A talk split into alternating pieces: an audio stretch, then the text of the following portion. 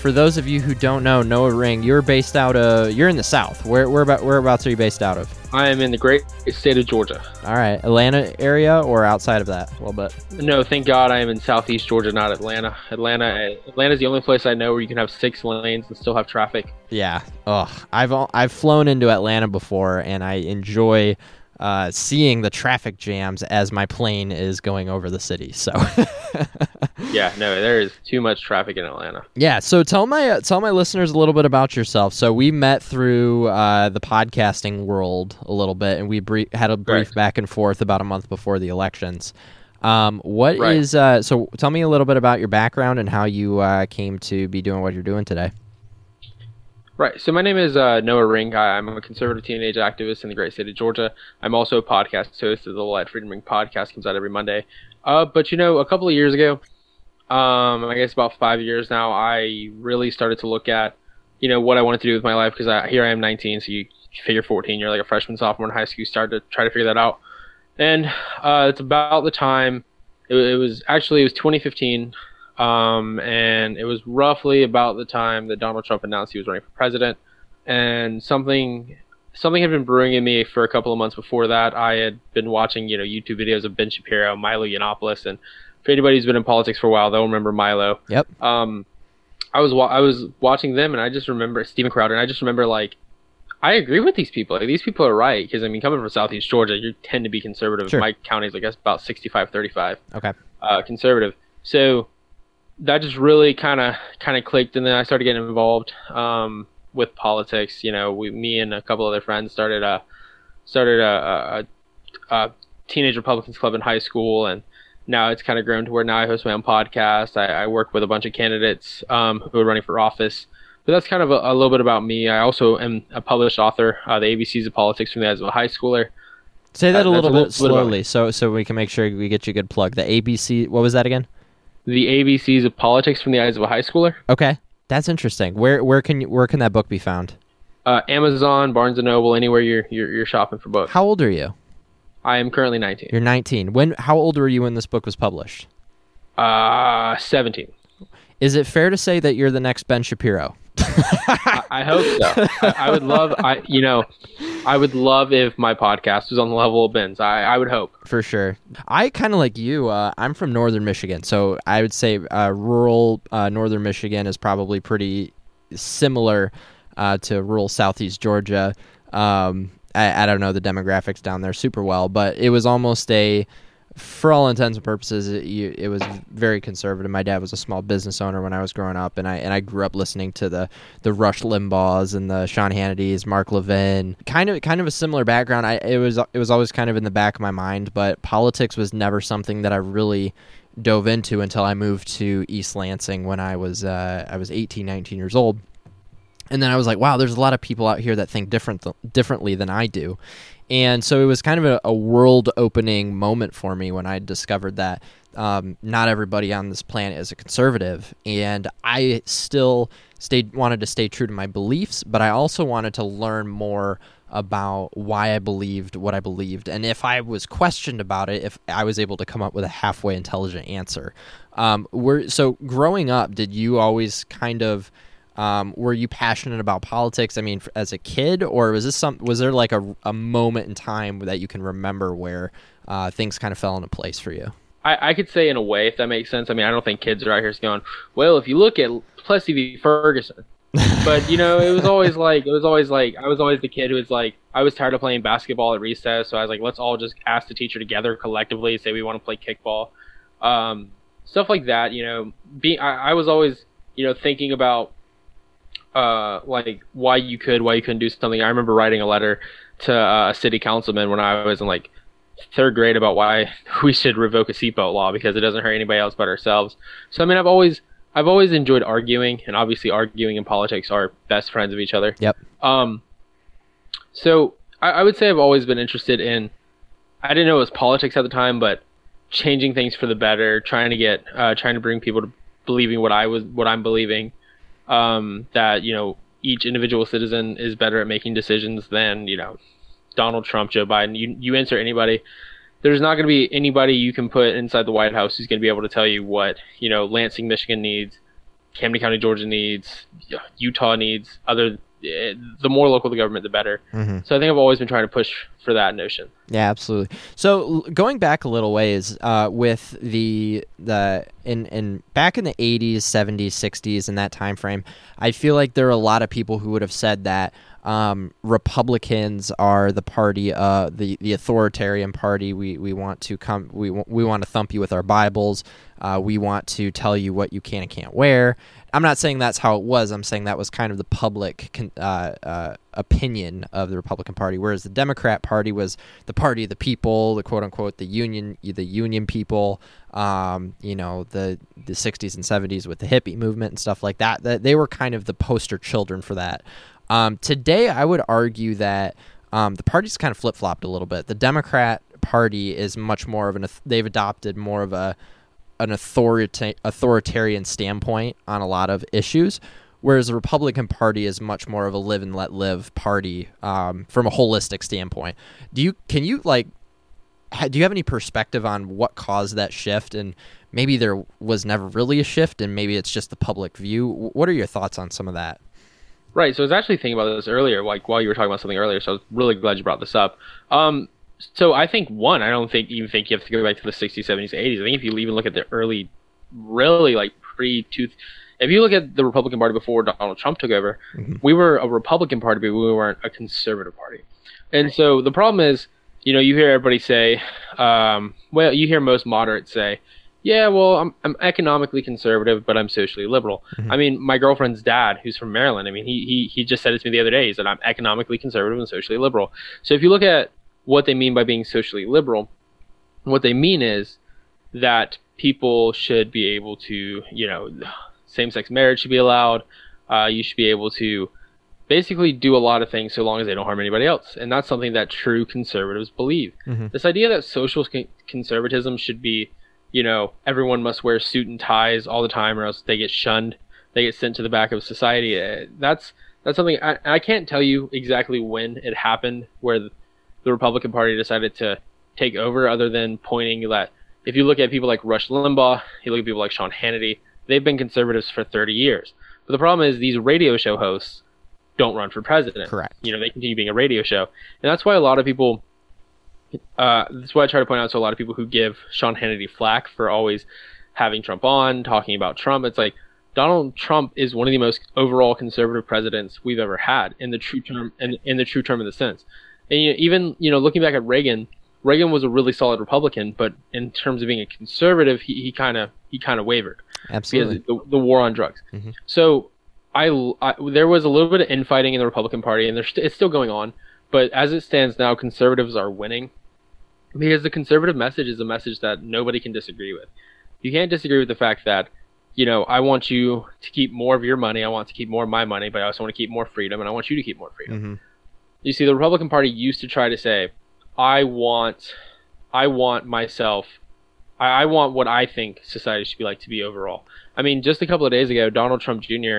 shared the meme that everybody shared on Facebook or saw on Facebook that says, "I want the gay couple down the street to smoke weed and have guns." Yeah. Right. That, that's yeah. And could you imagine if George Bush's son put that on, you know, Facebook back in the day? no. the world would have went crazy. Yeah. So I don't know. I, I, I can't answer your question in terms of I don't know exactly what caused it, but I do know that I love the way that this is going because what's even crazy about the live and let live thing you brought up is that's something I dubbed in my in my book is, you know, my generation is the live and let live generation, and if we want to bring people over, we have to be a live and let live party. Yeah, absolutely. And kind of piggybacking on what you just said, uh, there's been, uh, you know, in 2016 and definitely this year, there has been a, uh, in my opinion, some of the more stronger libertarian candidates that we've seen run uh, for a third party seat. Um, but from my perspective, I think like the the the true values that Republicans and conservatives are sharing uh, these days actually really line up with the libertarian platform. Can you could you make I, I think I could, but do you think you could make an argument that a lot of uh, conservative uh, viewpoints and a lot of Republican viewpoints really line up with what the li- Libertarian Party preaches? Yeah, you know, I I've said this for a while. Is a true a true libertarian. So let's back up. The the problem becomes the problem really is is that what we do as as a society is we take we take liberals and we equate them with the far left. We take conservatives and we equate them with the far right. Sure. But what we do with the libertarians, because the libertarians are kind of like the Coast Guard, is everyone makes fun of them. So what we do with the libertarians is we take like the true libertarians, somebody like you know a Ron Paul, a Rand Paul, and we kind of group them with the anarchists. Sure. But a true libertarian and a true conservative are very, very, very close. Mhm. They're very, very, very similar. Um, because what a lot of people feel is they have a libertarian view on government, but they have a conservative view on life, the way that they live their life. Sure.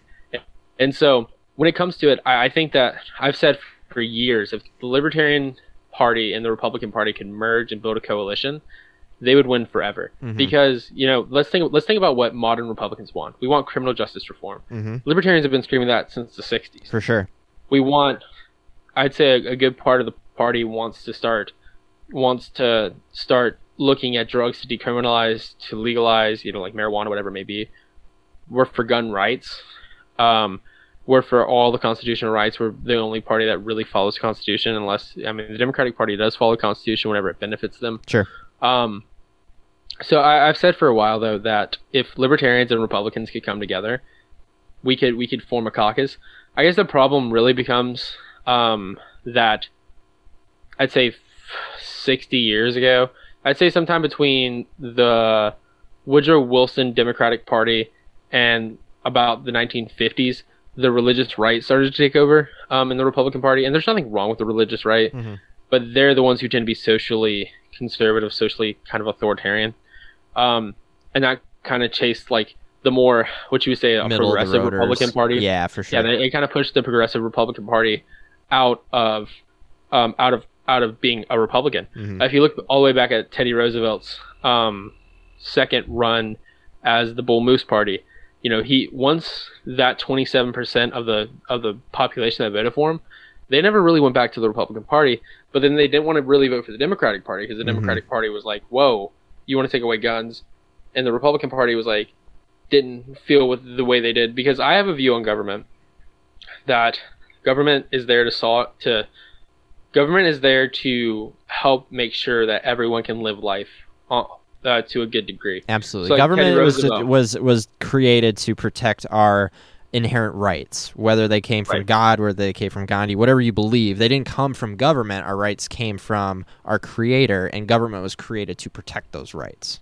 I think that this has been one of the most uh, out of out of control last couple months in the in the election style. Forget about COVID. I don't want to talk about COVID. Every, everybody's everything you hear, you're freaking talking about COVID. I don't want to talk about COVID, but this this election um, and the role that social media played on this election, what what happened? Because by like all all indications are that Trump was going to win in a landslide, and uh, and the polls kept coming out saying that Biden was going to win by ten points.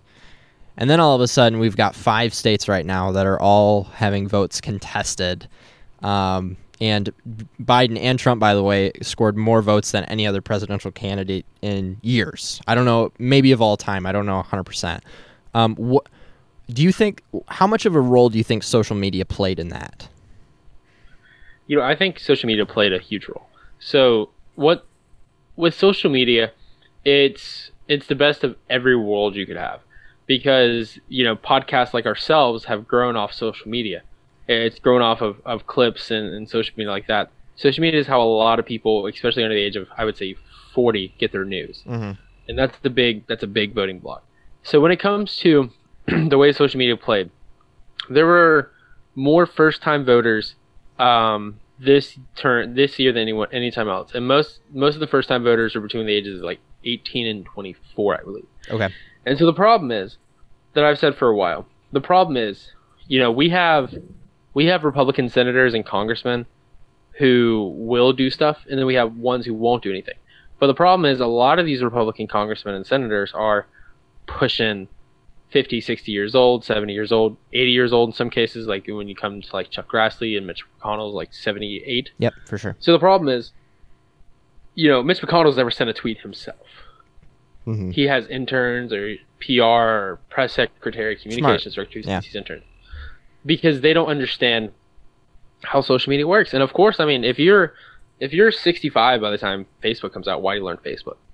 Um, so the problem is we have Republican lawmakers who, when ask when asking, you know, Mark Zuckerberg, so how does Facebook make money? Mark Zuckerberg literally looks at him and goes, ads, and it's We sell clickbait. ads, They don't understand what's going on.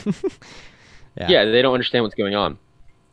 But when it, it you know, social media pre I'd say like 2016, 2014, 2016 Twitter was so much fun. You could get away with so much. You could you could literally do so much. Yeah. You know, Twitter didn't really Twitter had a very laissez-faire approach. They just kind of were like, "Okay, everybody just be nice," and kind of left. And they just walked away. So the problem is, after 2016, when Donald Trump won, they blamed it on Facebook and they blamed it on Twitter. Mhm. So then Twitter, you know, was getting pressure from the left to try and hey, don't let Donald Trump win again type things. Because what Twitter and Facebook and I would say MySpace, I was about to say MySpace. What they do, You're not old enough to have MySpace. I had one when I was when I was younger. No it was the coolest thing ever. yeah, I remember that. Oh, dude, I you could design your wall. Tom yeah. would never have your top us. friends or whatever. Yeah, Tom would never have censored us. No, but anyway, oh for sure not. So the problem is that what we've been, what everyone has been asking for, is at the very least transparency. Let us know. Let us know why. Be fair. You know, if you're going to suspend a conservative for this, can suspend a, suspend a liberal for that. But unfortunately, that's not true. Uh, in 2018, about roughly a week before the midterms, week week and a half before the midterms. Um, I was I was out to eat with my family. I checked my Twitter because it was, you know, it was it was a little bit after Brett Kavanaugh, and I was you know trying to see how everything was going on, and uh, I was suspended, and I was like, what was I suspended for? And so I opened up, and it said I was suspended for evading permanent suspension. And so basically, that's like if you get suspended and you go make another account, it's like not Justin. Um, so I was suspended for that, and so I appealed it. I said I've never been suspended before, and see, most times what happens is an algorithm suspends you or a human, but most times it's an algorithm. I mean, if you tweet at somebody, "Hey, I hope you kill yourself," blah blah blah, algorithm can suspend you. But and then you appeal it because it's like, oh, if like uh, like Joe Rogan told the story that like um like Bert Kreischer like tweeted at Bill Burr, "I'm gonna kill you," and then they're like, "Hey, like that's just like you can tell it's like Banter. exactly." So then it so then when you appeal, it's supposed to go back to a human, and the human looks at it and looks for context. Context was a big thing, hmm and I I appealed. I said I've never I've never been suspended before. Like I don't understand. Like can you clarify? Not a peep. So luckily, I have a good relationship with my congressman. I called my congressman, and what's Who's, actually your, who's funny your congressman, by the way? Congressman Buddy Carter, GA1. Okay. So luckily, what's actually funny is a couple of months before, when Jack Dorsey was actually on the Hill, Cong- the congressman brought up my Twitter to him. No kidding. Um, yeah, asking about why I'm not verified. Still not verified, Mhm. but asking about why I'm not verified. Blah blah. blah. That was back when you could apply for verification. Yep. So then, um, I reached out to Congressman Carter's office. They were great. Um, a guy named Nick at the legislative aid. They were great. They uh, they got it all figured out. And um, I was unsuspended the Wednesday after the midterms. Very ironic. Interesting. Very ironic. Yeah. So I got a story on- about that for you, but c- continue. I have context Right. for that as well. So what I'm really glad about is people like Will Chamberlain have been have been on this on this uh, regulate big tech for, for, for years now, and I'm glad that people are starting to come around. They started to come around when uh, it started to affect like senators, congressmen, uh, the president, even the president's son. Because the problem is, if you get suspended tomorrow, Justin, not a lot of people are going to notice you're gone. Not a lot of people are going to be like, For sure. free, you know. And then the problem that we have is so when Alex Jones gets suspended, that, that's what they do. Is they start with Alex Jones, Sure. somebody that li- all liberals will agree should be suspended, but you know maybe like ten percent of conservatives won't want him to be suspended. Nobody's gonna really, you know, there was a fight raised, and then Republicans didn't fight for Alex Jones, hmm and then then they move. Well, first it was Milo Yiannopoulos, then it was Alex Jones. Yeah, Milo was really the first one to go down. Um, Exactly. got zucked, if you will. and and Milo Milo was banned for his followers tweeting at somebody, not even him. Um, so oh, I didn't know that. Yeah, so he had he posted something like sarcastically like like about Leslie Jones. It was like this is such a terrible, and then all of his That's followers right. were smeared I rem- okay, and- I remember now. Yep. Exactly. So it's it's ironic because you know it- it started to move to where I, I can't remember who it was, but it was like some liberal tweeted that biological men or bi- something about something anti-transgender, and she got suspended or she got permanently suspended. So the problem is when you suspend people, all you do is send them over to sites that won't suspend them, where you have an echo chamber. Reddit, You see, and it, 4chan. Reddit. 4chan. Yep. You see, when you when you when people's tweets are allowed to stay up, and somebody from the left sees it, quotes it, and people are like coming at them, and they they have to defend their ideas. But whenever you suspend indefinitely somebody for something that is, you know, not worth it, then you- completely take away people. And for some people, that's how they make money. I mean, I'm good friends with a guy who co-founded Nine Line Apparel, and he was telling me that they had months that they would do millions and millions in revenue, and some months that they would do like five hundred thousand. Keep in mind, keep in mind, five hundred thousand is still good. Not bad. It all just depends on how Facebook treated them. hmm Oh, that's interesting. So they Facebook kind of controlled the algorithm that how they got pushed, and I, I noticed that I noticed that myself because I see all sorts of um, like I, I kind of track the metrics on everything that I post on social media, and some posts will blow up and others will get one like, and it, and it, and I always have that question in the back of my head: Is this actually reaching people? And and that's where transparency comes in, is because I don't know, and it's it's almost like they have they're the judge, the jury, and the executioner, and uh, yeah, I'm I'm very uh, it's very interesting to me to see the monopoly that these com- these uh, tech companies had, have developed, and uh, typically I am very much on the side of uh, government should stay the hell away from business. Um, but I think we're getting into some gray area because we've seen that the the massive amount of influence that social media can have over an election. And if we are really going to have a true democracy, which we're not, by the way, we're, we're a constitutional republic, but for the sake of this discussion, if we're really going to have a democracy where your vote counts, my vote counts, um, I think that that social media uh, silencing people, and and one of the guests that I had on my show back on uh, episode eight, his name's Ken, and he is very tame on Facebook. He is he is not Mister Stir the Pot guy. Um, but he got suspended for 30 days about 30 days ago, which is ironic where that kind that timeline that puts him, you know, but he's very much posting things about the Constitution, where Biden stands on uh, some of those constitutional issues, and not necessarily in a controversial manner. He was just kind of posting things in that regard, and he got put in a Facebook jail for 30 days. So there's it just seems to me that um, there if anything if a government were ever to intervene in business maybe this would be the time do you kind of agree on that Yeah. So my basic view on on regulations from the government, because I do believe some regulations are necessary, is if a regulate, I don't think I don't think government should regulate willy nilly, but I think that government should regulate in terms of protecting the well being, and of course the argument is, um, you know, some people say government should never regulate anything that could harm businesses, but let, let, let's look at child labor if your business is run off of child labor, maybe you shouldn't be in business anymore. If your business is run off of, you know, dumping millions and millions of gallons of waste into the ocean, maybe your business shouldn't be around anymore. fair enough Because while I do want people to have more money and the economy to be better, it's just as important for the government to, to make sure that there's a good social construct as it is for businesses and as it is for private citizens. It's, like a three way partnership. Because, in a way, private businesses are still accountable to us because they don't make any money without us. If, if we're all Republicans, if all conservatives got off of Twitter tomorrow, Twitter would have to do some major changes because that's half the population statistically. Yep, absolutely. So if, if you're just tuning in here now, uh, we're here with uh, the host of the Let Freedom Ring show, Noah Ring, uh, coming at you from out of Georgia. Um, so the the election cycle absolutely crazy. No uh, no clear winner after election day. Um, all the way up until Saturday when a lot of major media outlets started calling the election for Biden.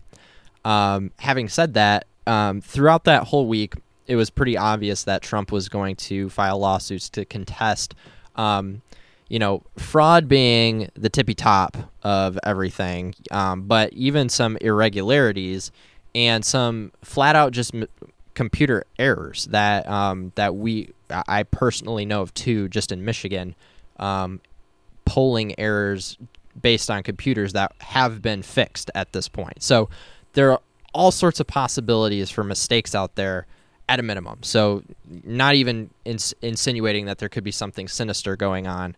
Um, we should at least look into the, the extremely close states that are being contested right now.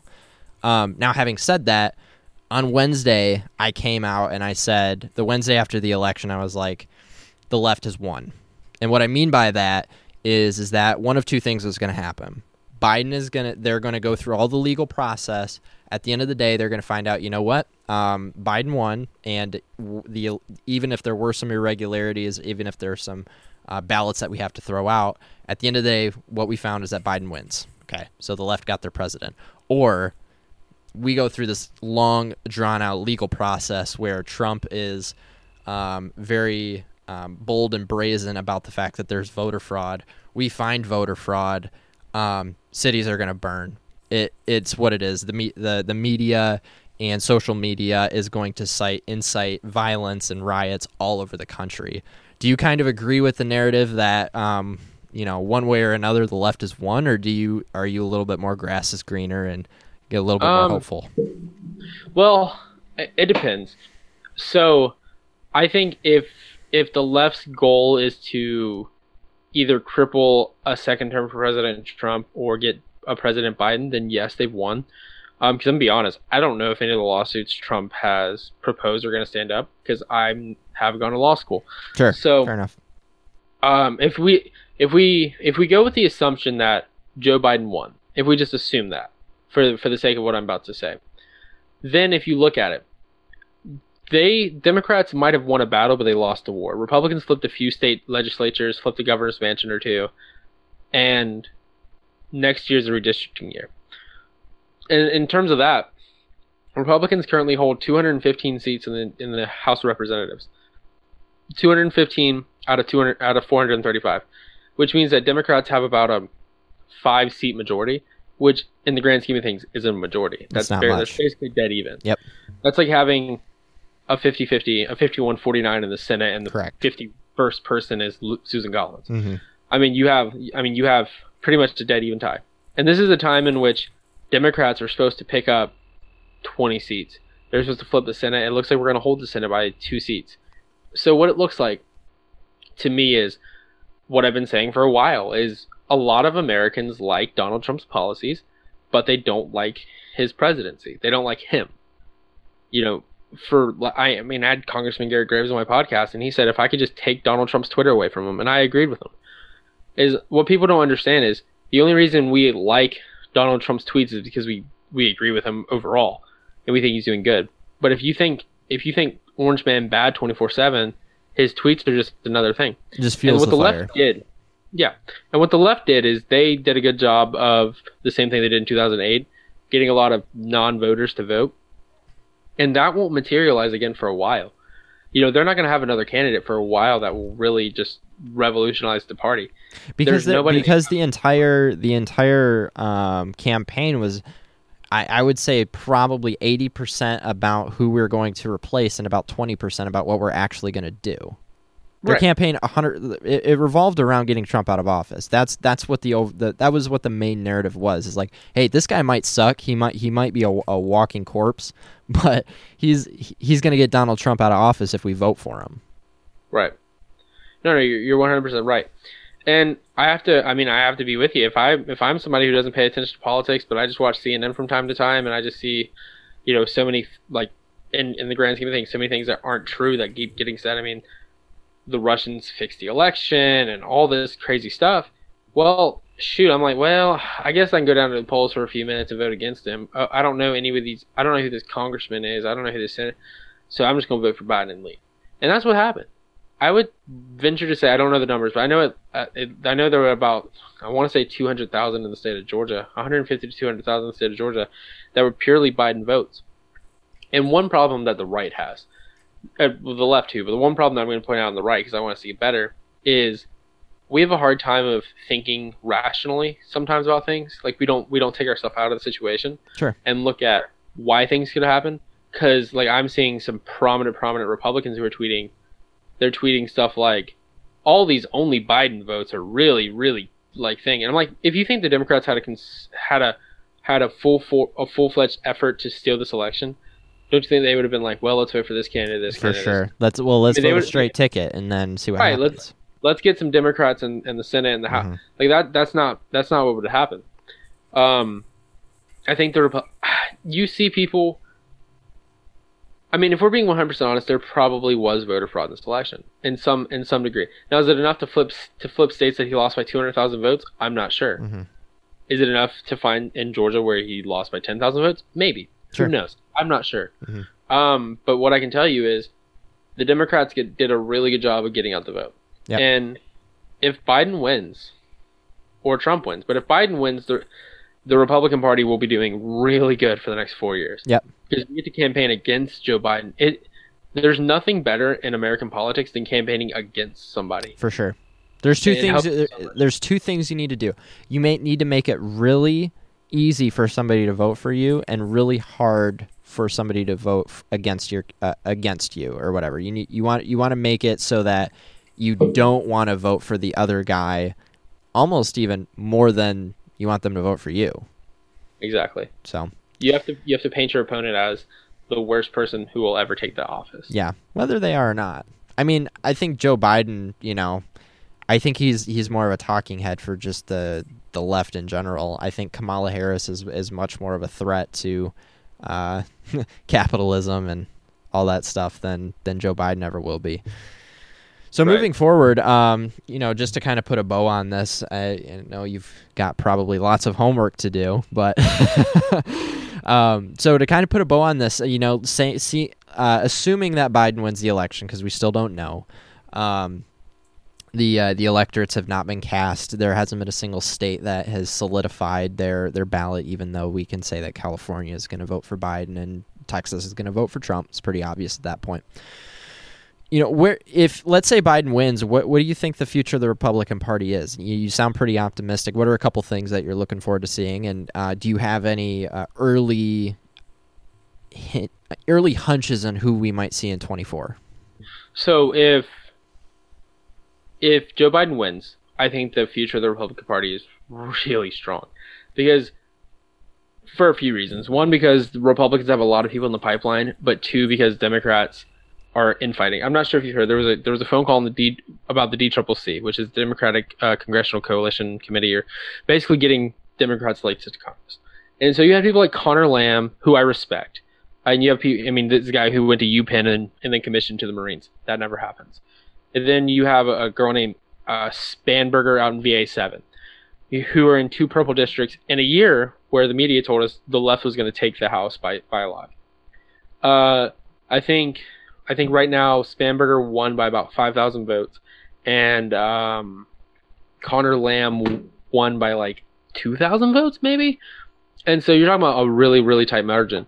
And on this call is also Rashida Tlaib, Alexandria Ocasio Cortez, and basically Connor Lamb and Spanberger said, um, "Hey, like we need to tone down this defund the police, this socialism talk. It almost lost us seats. Yeah, It did lose 100%. them some seats. It did. I mean, South Florida flipped red for the Mhm. first time in a while. It's Yeah. the only reason that state went red. Mhm. So then you look at, and then so what Rashida Tlaib said to Connor Lamb, a Democrat, was, "Oh, you must not care about advancing the future of Black people." Calling Connor call, call, calling Connor Lamb racist. And I don't think Connor Lamb's racist. I think whoever held his seat 60 years ago, who was a Democrat, probably was. Mhm. But so you, you see this this major infighting in the, in the Democratic Party. sure. And like I said, they only have a five seat majority, and Nancy Pelosi apparently does not have the votes to be Speaker of the House next year. Um, if all 214 Republicans vote for the same candidate, there's a big chance there's a Republican Speaker of the House. That would be interesting. And in terms of candidates, I've said uh, quite publicly that if Josh Hawley runs for president in 2024, I will write that man a $2,700 check uh, in both the primary and the general. He is a person who I think is hopefully the future of the Republican Party. People like him. Um, a lot of people are saying Donald Trump Jr., Ivanka Trump, uh, Eric Trump, Tiffany Trump, who Tiffany's probably the most qualified Trump to hold a position, honestly. Um, they're saying people like her, but or people like them, but I don't think that a large swath of the American public like political dynasties. Um, so I think that you have somebody like Josh Hawley. I think you could see Governor Ron DeSantis from Florida. Uh, you could you could see Rick Scott maybe if Ron doesn't run. I mean, he has he has the, the history of being a governor of Florida. You could see people like this run. Uh, I think you'd probably see maybe Dan Crenshaw throw his hat into the ring. But I'd love to see is, that, by the way. Right, and so the thing is, Republicans have a lot of people. Peter Meijer, who mm-hmm. who you know very well, uh, up in up in Michigan. You could see a lot of Republicans. A lot of Republicans are starting to become household names. Mm-hmm. They're starting to be Republicans that even Democrats can't like or can't not. So I think the future of the Republican Party is is really really good if Biden wins, because we can spend two years campaigning about Biden wanting to repeal the Second Amendment. Biden, and we can spend two years send like just showing all the times Biden has done something incredibly stupid. Yep. We can two years dissecting the 1994 crime bill. We can spend two years dissecting the 88 cocaine bill. I think the future of the Republican Party, if Biden wins, is a lot. What if to the Republicans who are listening to this, or to everyone who's listening to this, it's important to remember that Biden's not going to be able to do a whole lot with the Republican Senate and a six-three majority on the court, or as I see, I say a five-three and one majority on the court. I agree. So never know. Hundred percent. I, I think Kavanaugh's so much more moderate than than everybody oh, I, else thinks. I was throwing John Roberts, J, J, John Roberts as, as well, but like Kavanaugh, like everybody painted Kavanaugh this monster conservative coming in there. I I mean has he really ruled conservatively on, any, on anything? He he really seems more like John Roberts 2.0 than maybe a, a Scalia or a, um, right. a. Gorsuch seems very conservative to me. Gorsuch, but, yeah. Yep. So to wrap this up, I have a, a mad baby, so we're gonna we're gonna put a pretty bow on this. So do you have anything uh, anything you're looking forward to in the next couple years uh, with your podcast? What's kind of your vision for the show? Uh, you know, I just want to. I just my my the reason I started the show and the same reason I wrote the book and I'm planning on a new book is I want to give people. I want to serve as a buffer between a couple of categories. I want to serve as a buffer uh, for teenagers or like college students who are conservative and they don't know quite how to display their their political opinions because I've heard from multiple Democrats my age that okay, you're you're you're you know you're my baby's mad Yep, that uh, is true. You, that's your sense. You also want to serve as a buffer to like grandparents who like, hey, you know, you want your kids to be conservative, you know, try talking to them like this, and also you know, parents, uh, politicians about what the youth thinks. Um, that's that's kind of my role. Hopefully, it'll grow to the levels of Ben Shapiro. That'd be nice. Um, that, that's my goal for the for the show. I, I just want to be I want to be fair. I want to be. I'd really love to host a 2024 presidential uh, debate. We'll see if that happens. That would be awesome. I'd give you some. I'd let you write one of the questions. All right, that sounds good. Well, hey, uh, always a pleasure, Noah. Um, I wish you the best luck in your uh, in your podcasting endeavors. Uh, if you haven't heard already, uh, Let Freedom Ring available on all podcast platforms. Uh, you can click the link in the description to get access to that. Uh, Noah Ring, ladies and gentlemen, pleasure having you on, sir. Thanks, Justin. Anytime. All right. Thanks, man. Have a great night.